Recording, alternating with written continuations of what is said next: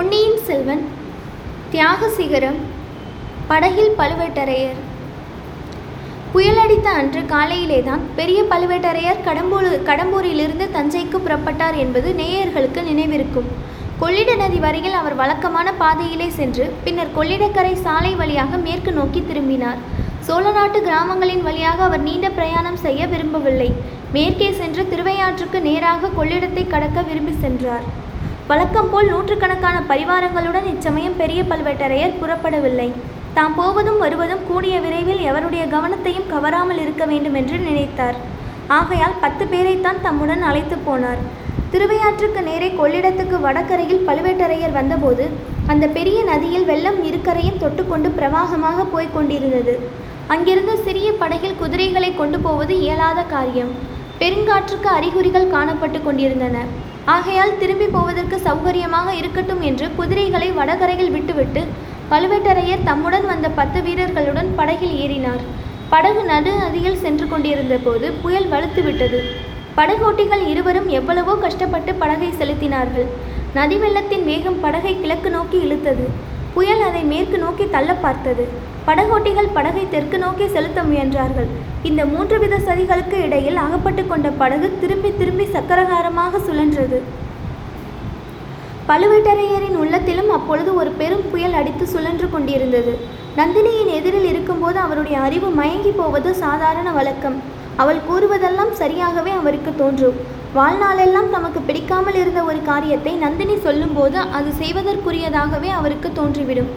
ஏதேனும் மனதில் சிறிது சந்தேகம் இருந்தாலும் அவருடைய வாய் சரி சரி அப்படியே செய்வோம் என்று கூறிவிடும். சொல்லிய பிறகு வாக்கு தவறி எதுவும் செய்வதற்கு அவர் விரும்புவதில்லை.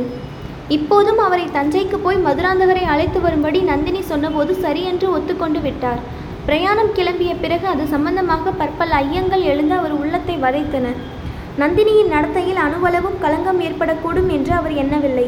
ஆயினும் நந்தினியை ஒத்த பிராயமுடைய மூன்று வாலிபர்களுக்கு மத்தியில் அவளை தனியே விட்டுவிட்டு வந்திருக்கிறோம் என்ற எண்ணம் அடிக்கடி அவர் மனத்தில் தோன்றி வேதனை தந்தது. கந்தமாறன் வந்தியத்தேவன் ஆதித்த கரிகாலன் ஆகிய மூவர் மீதும் அவர் குரோதம் கொள்வதற்கு காரணங்கள் இருந்தன. பொக்கிஷ நிலவரையில் நள்ளிரவில் தாமும் நந்தினியும் போய்க் கொண்டிருந்தபோது கந்தமாறன் எதிர்பட்டு நந்தினியை தங்கள் மகள் என்று குறிப்பிட்டது அவர் நெஞ்சத்தில் பழுக்க காய்ச்சிய விரும்பினால் சூடு போட்டது போல் பதிந்திருந்தது. அப்போது உண்டான குரோதத்தில் அவனை கொன்றுவிடும்படியாகவே காவலனுக்கு ரகசிய கட்டளையிட்டு விட்டார். பின்னால் அதை பற்றி வருந்தினார். எப்படியோ கந்தமாறன் பிழைத்து விட்டான். அவன் எப்படி பிழைத்தான்? நிலவரை காவலன் எப்படி மாண்டான்? என்னும் விவரத்தை இன்னமும் அவரால் அறிய முடியவில்லை. அதற்கு பிறகு கந்தமாறன் தம் அரண்மனையிலேயே சில நாள் இருந்ததையும் நந்தினி அவனுக்கு சிரத்தையுடன் பணிவிடை செய்ததையும் அவரால் மறக்க முடியவில்லை. பிறகு வந்தியத்தேவனும் கடம்பூரில் இருக்கிறான். முதன் முதலில் அந்த அதிக பிரசங்கி வாலிபனை பார்த்ததுமே அவருக்கு அவனை பிடிக்கவில்லை.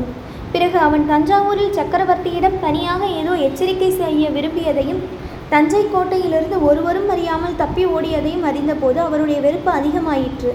அச்சமயம் சின்ன பழுவேட்டரையர் அவன் தப்பி சென்றதற்கு நந்தினி உதவி செய்திருக்கலாம் என்று குறிப்பாக சொன்னதையும் அவர் மறக்கவில்லை. அது ஒரு நாளும் உண்மையாக இருக்க முடியாது. ஏனெனில் அவன் குந்தவை பிராட்டிக்கும் இளவரசர் அருள்மொழிக்கும் அந்தரங்க தூதன் என்று தெரிய வந்திருக்கிறது. ஆகையால் அவனுக்கும் நந்தினிக்கும் தொடர்பு ஏதும் இருக்க முடியாது. ஆனாலும் அவனையும் நந்தினியையும் சேர்த்து எண்ணி பார்த்த போதெல்லாம் பெரிய பழுவேட்டரையரின் இரும்பு இதயத்தில் அனல் வீசிற்று. பிறகு ஆதித்த கரிகாலர் இருக்கவே இருக்கிறார். அவர் முன் ஒரு சமயம் ஒரு கோவில் பட்டரின் மகளை கல்யாணம் செய்து கொள்ள விரும்பினார் என்பதும் அவர்தான் நந்தினி என்பதும் அவர் காதுக்கு எட்டியிருந்தது. அவர்கள் இப்போது சந்தித்திருக்கிறார்கள். எதற்காக? ஒன்று நிச்சயம் ஆதித்த கரிகாலன் பெரிய முரடனாய் இருக்கலாம். பெரியோர்களிடம் மரியாதை இல்லாதவனாய் இருக்கலாம். ஆனால் அவன் சோழ குலத்தில் உதித்தவன். அந்த குலத்திலே யாரும் பிறனில் விளையும் துரோகத்தை செய்ததில்லை. கரிகாலனும் பெண்கள் விஷயமான நடத்தையில் மாசு மாறுவ மறுவற்றவன். ஆனால் நந்தினி அவளை தாம் இவ்வளவு தூரம் நம்பி அவள் விருப்பப்படியெல்லாம் நடந்து வந்திருப்பது சரிதானா? அவளுடைய நடத்தையில் மாசு ஒன்றும் இல்லை என்பது நிச்சயமா? அவளுடைய பூர்வோத்தரமே இன்னும் அவருக்கு சரிவர தெரியாது. அவருடைய சகோதரன் காலாந்தக கண்டன் அவளை பற்றி சொல்லாமற் சொல்லி பலமுறை எச்சரி எச்சரித்திருக்கிறான். தம்பி கூறியதை செய்ய சரியாக போய்விடுமோ? நந்தினி தம்மை வஞ்சித்து விடுவாளா? ஆஹா கதைகளில் சொல்லுகிறார்களே அது போன்ற வஞ்சக நெஞ்சமுள்ள ஸ்திரீகள் உண்மையிலேயே உலகத்தில் உண்டா? அவர்களில் ஒருத்தி நந்தினியா? இப்படி எண்ணிய போது பெரிய பழுவேட்டரையரின் உள்ளத்தில் குரோத கனல் கொழுந்து விட்டது என்றால் அதே சமயத்தில் நந்தினியின் மீது அவர் கொண்டிருந்த மோகத்தையும் ஜுவாலை வீசியது. இவற்றினால் உண்டான வேதனையை மறப்பதற்காக பழுவேட்டரையர் தம் தலையை ஆட்டிக்கொண்டு தொண்டையையும் கனைத்து கொண்டார்.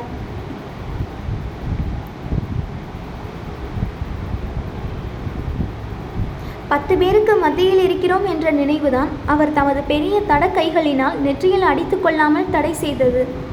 அவரை அறியாமல் பெரிய நெடுமூச்சுகள் வந்து கொண்டிருந்தன. படையின் விளிம்புகளை இறுக்கி பிடித்து கொண்டு பற்களை கடித்து கொண்டு எல்லா உண்மைகளையும் இன்னும் இரண்டு தினங்களில் தெரிந்து கொண்டு விடுகிறேன். இதுவரை செய்த தவறு போல் இனிமேல் ஒரு நாளும் செய்வதில்லை என்று சங்கல்பம் செய்து கொண்டார்.